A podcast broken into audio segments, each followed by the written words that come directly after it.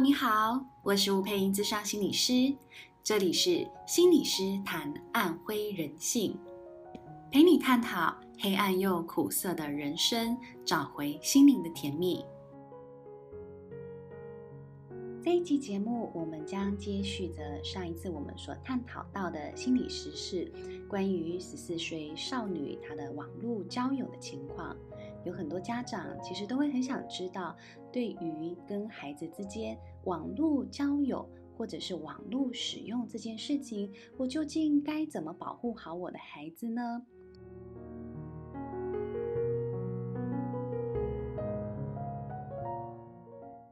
我究竟要怎么做，才不会让孩子又一直觉得受到限制？他那个权衡的标准到底在哪里？所以，如果你现在是青少年的家长，或者你现在工作的对象是青少年，那我想，首先第一件事情，就如同我们在上一集所探讨到的，青少年的心理发展阶段，你已经搞清楚了吗？好，接下来呢，第二件事情，我想是在所有面对孩子的教养里头，最重要的一件事情是，你能不能先将你的恐惧不安安顿好？其实有时候啊，我们要跟孩子沟通，为什么我们会说沟通？最重要的是，我们希望在这个谈话过程之后可以促成改变。但是，当我们的沟通的起始点，基本上已经是你的焦虑、恐惧跟不安的时候，很快的孩子会觉得很有压力。那这个时候他就会心生防卫，对于你所有讲出来的每一件事情，他都觉得你是不是在嫌弃我不好？你是不是又在管我了？其实说真的，当父母看到这样的新闻，心里不恐慌，我想是骗人的。但就是因为有恐慌，代表的是我们很在乎孩子，而这个恐慌会成为阻碍我们跟孩子靠近最大的阻碍。那么这时候我们就可以跟自己的恐惧好好的对话。你能不能问问自己，这么多的担心害怕是什么？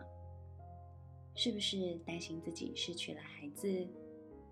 是不是担心自己没有做好？父母的角色，那又是什么常常让你觉得你可能会失去孩子，或可能做不好父母的角色呢？是不是你很害怕的是外界的眼光？是不是你很害怕的是孩子不再愿意亲近你，一直把你阻隔在门外？这样子的经验对你来说，熟悉吗？其实我们都在教养孩子的过程当中，某种程度的会显现我们童年的某一些阴影，或者某种程度的去补偿了我们童年没有受到的那个你认为足够好的教养。所以有很多人在跟孩子相处的时候，会发展出某一种所谓强制性的照顾。为什么叫强制性的照顾呢？就是他会希望所有孩子的事情都由自己一手包办，他会希望孩子所有的啊、呃、言行举止啦啊、呃、生活当中所有琐碎的事情都可以跟自己报告，他希望可以巨细靡遗的知道孩子的呃身心的状况等等的。但为什么他会这么需要全面性的掌握孩子？其实。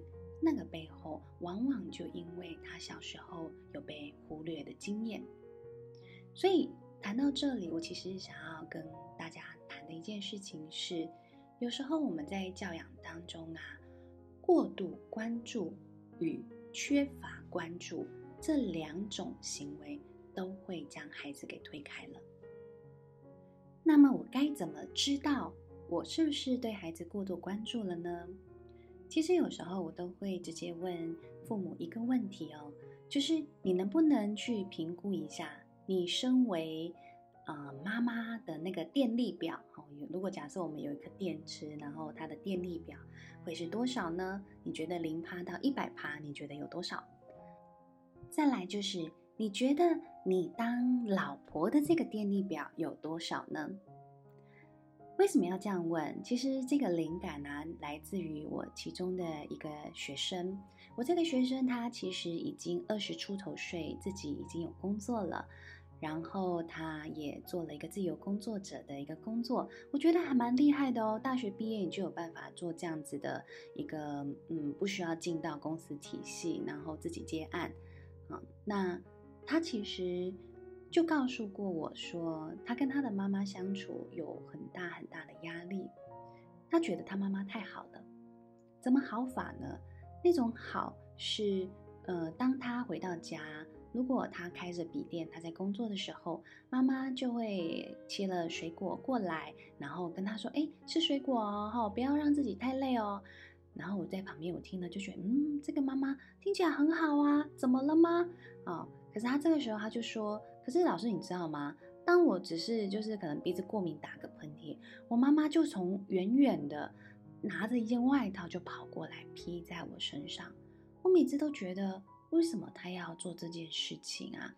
为什么他不能把我当一个二十岁的呃女儿来看待呢？他其实对于妈妈这种很无微不至的照顾当中，他感受到一种紧迫盯人的感觉。这个紧迫盯人会让他很想要逃离这样子的环境。那当然，因为他二十岁了嘛，所以他其实是有能力去赚钱跟搬出去，然后去寻找自己想要过的一种生活方式。但对青少年，他可能就没有办法去透过搬出去这个动作去逃离这种过度关注或紧迫盯人的感觉。其实也是这个学生，他让我知道说，他感受到。他妈妈身为太太的那一个电力，估计只有二十趴吧，但是身为妈妈的电力总共有一百二十趴。他说，其实真的一点都不夸张。所以假设你觉得自己好像不小心落入了所谓过度关注的这个范畴里，那你可以帮忙自己好好的醒思，究竟你跟另一半。你们的伴侣关系发生了什么事呢？你们对于教养这件事情，你们有同步吗？你们有共同去讨论吗？还是你都觉得只有你在超凡呢？那你这个只有你在超凡的状态，你能不能邀请你的另一半跟你共同去思量，怎么样共同面对孩子的教养问题？我觉得很重要的是伴侣彼此之间的共同合作。在这个时候，你会会非常的需要他。好，接下来呢，再跟大家探讨一下缺乏关注这个部分。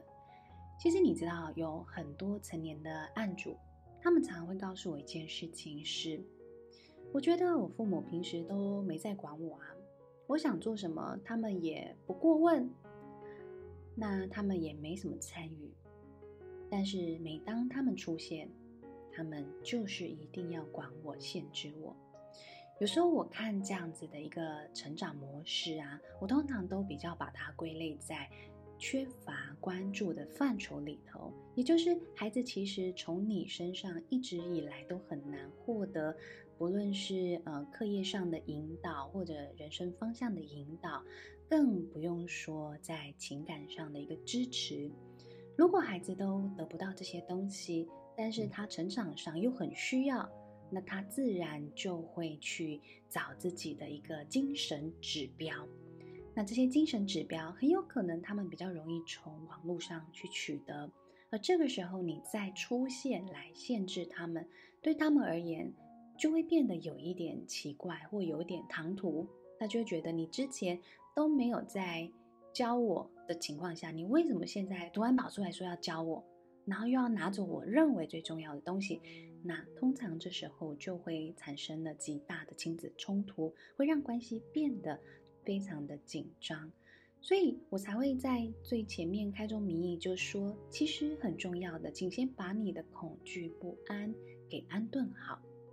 那你恐惧不安先安顿好了之后。你个人好，身为一个父母，你的内在的心思，那种不会因为恐惧而绑架你的理智，你的心才能够打开来，你才可以比较愿意用一种理解跟好奇的感觉去靠近孩子的世界。不然你就会用你自己的视框去框住孩子，认为身为一个学生，你就是应该念书，你怎么可以沉迷于网络呢？你就会开始给孩子非常多的教条了。所以，我们刚刚提到了第一点，青少年心理发展阶段，你要很了解。第二点。把恐惧不安先安顿好，而将这当中，我谈到了呃过度关注跟缺乏关注的状态。那第三点呢，其实就是延续刚才第二点我刚刚所说到的教条、教条这些东西。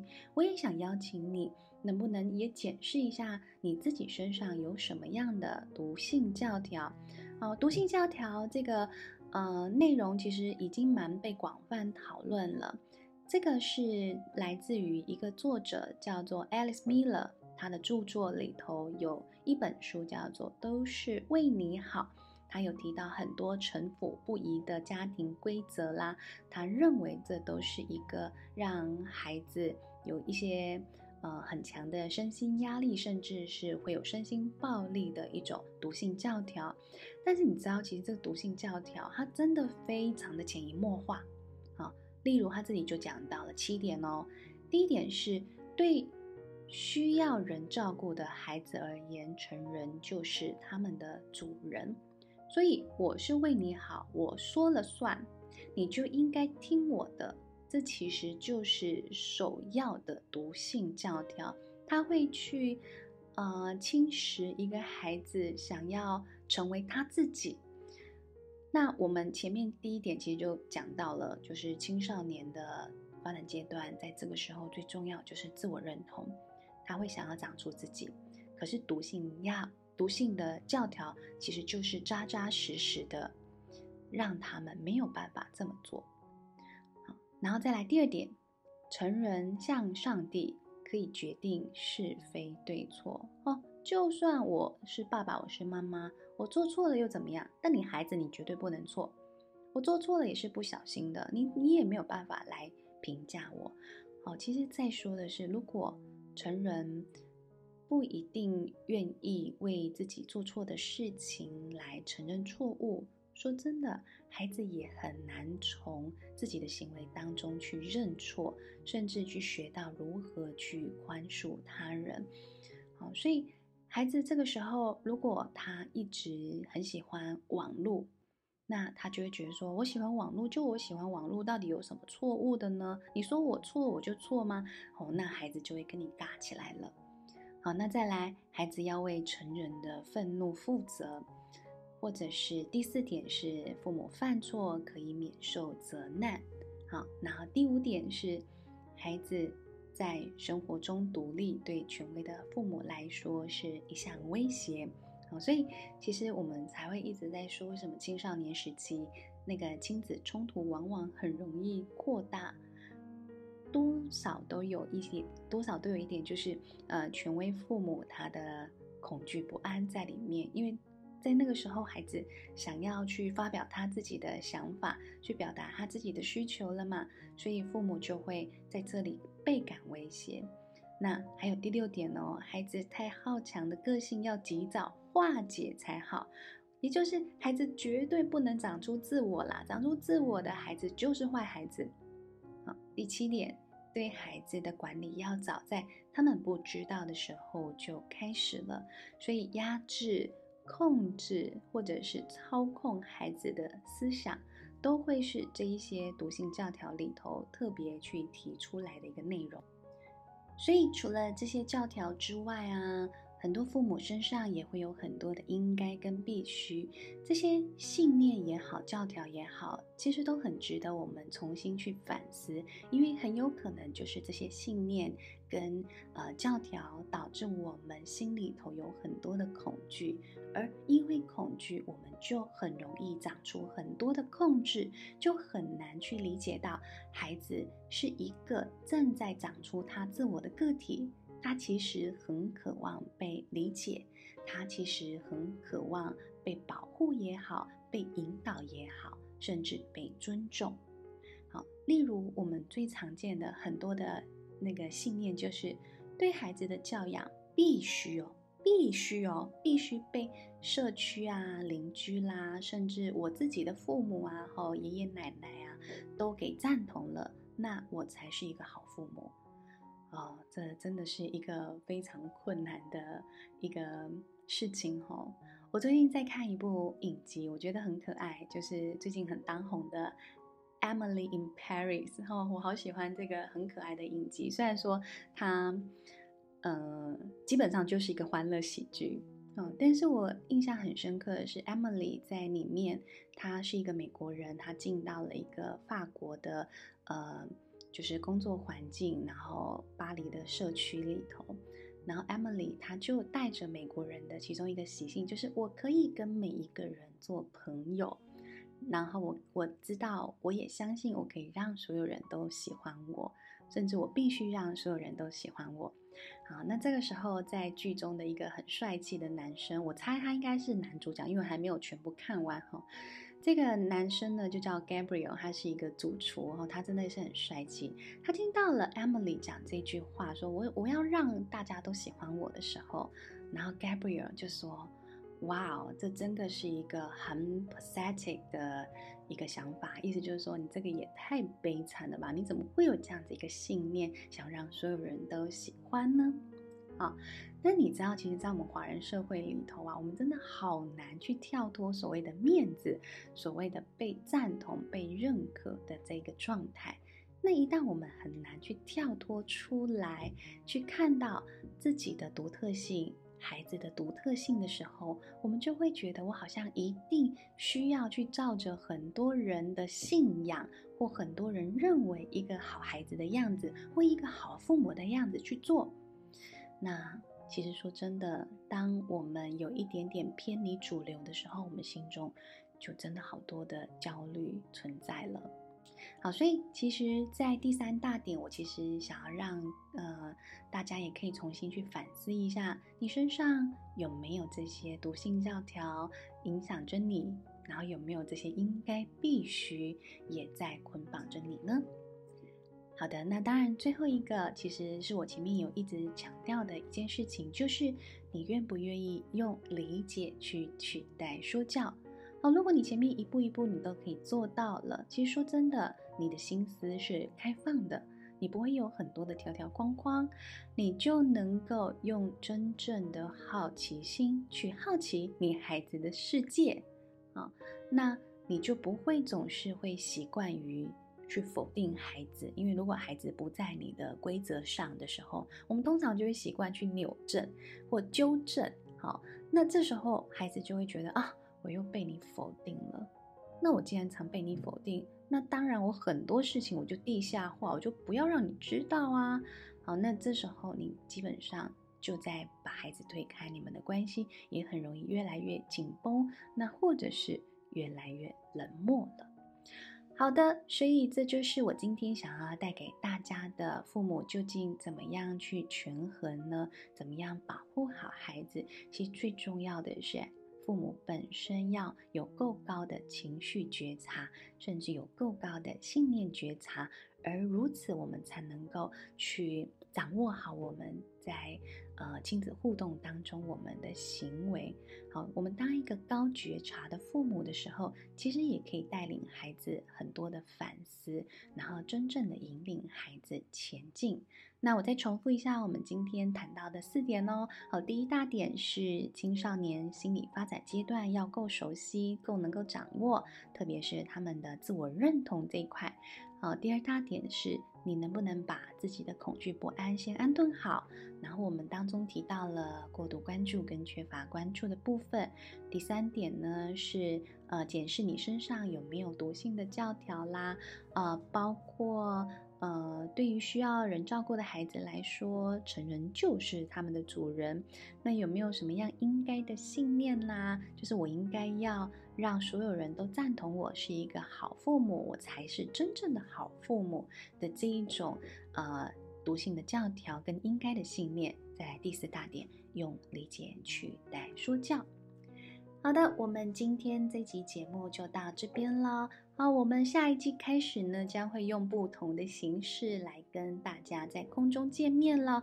如果你很喜欢我们的节目，欢迎你帮我们订阅跟分享给你身旁需要的朋友，让他们与你一同成长。谢谢你的收听，我是吴佩莹心理师，我们下次见。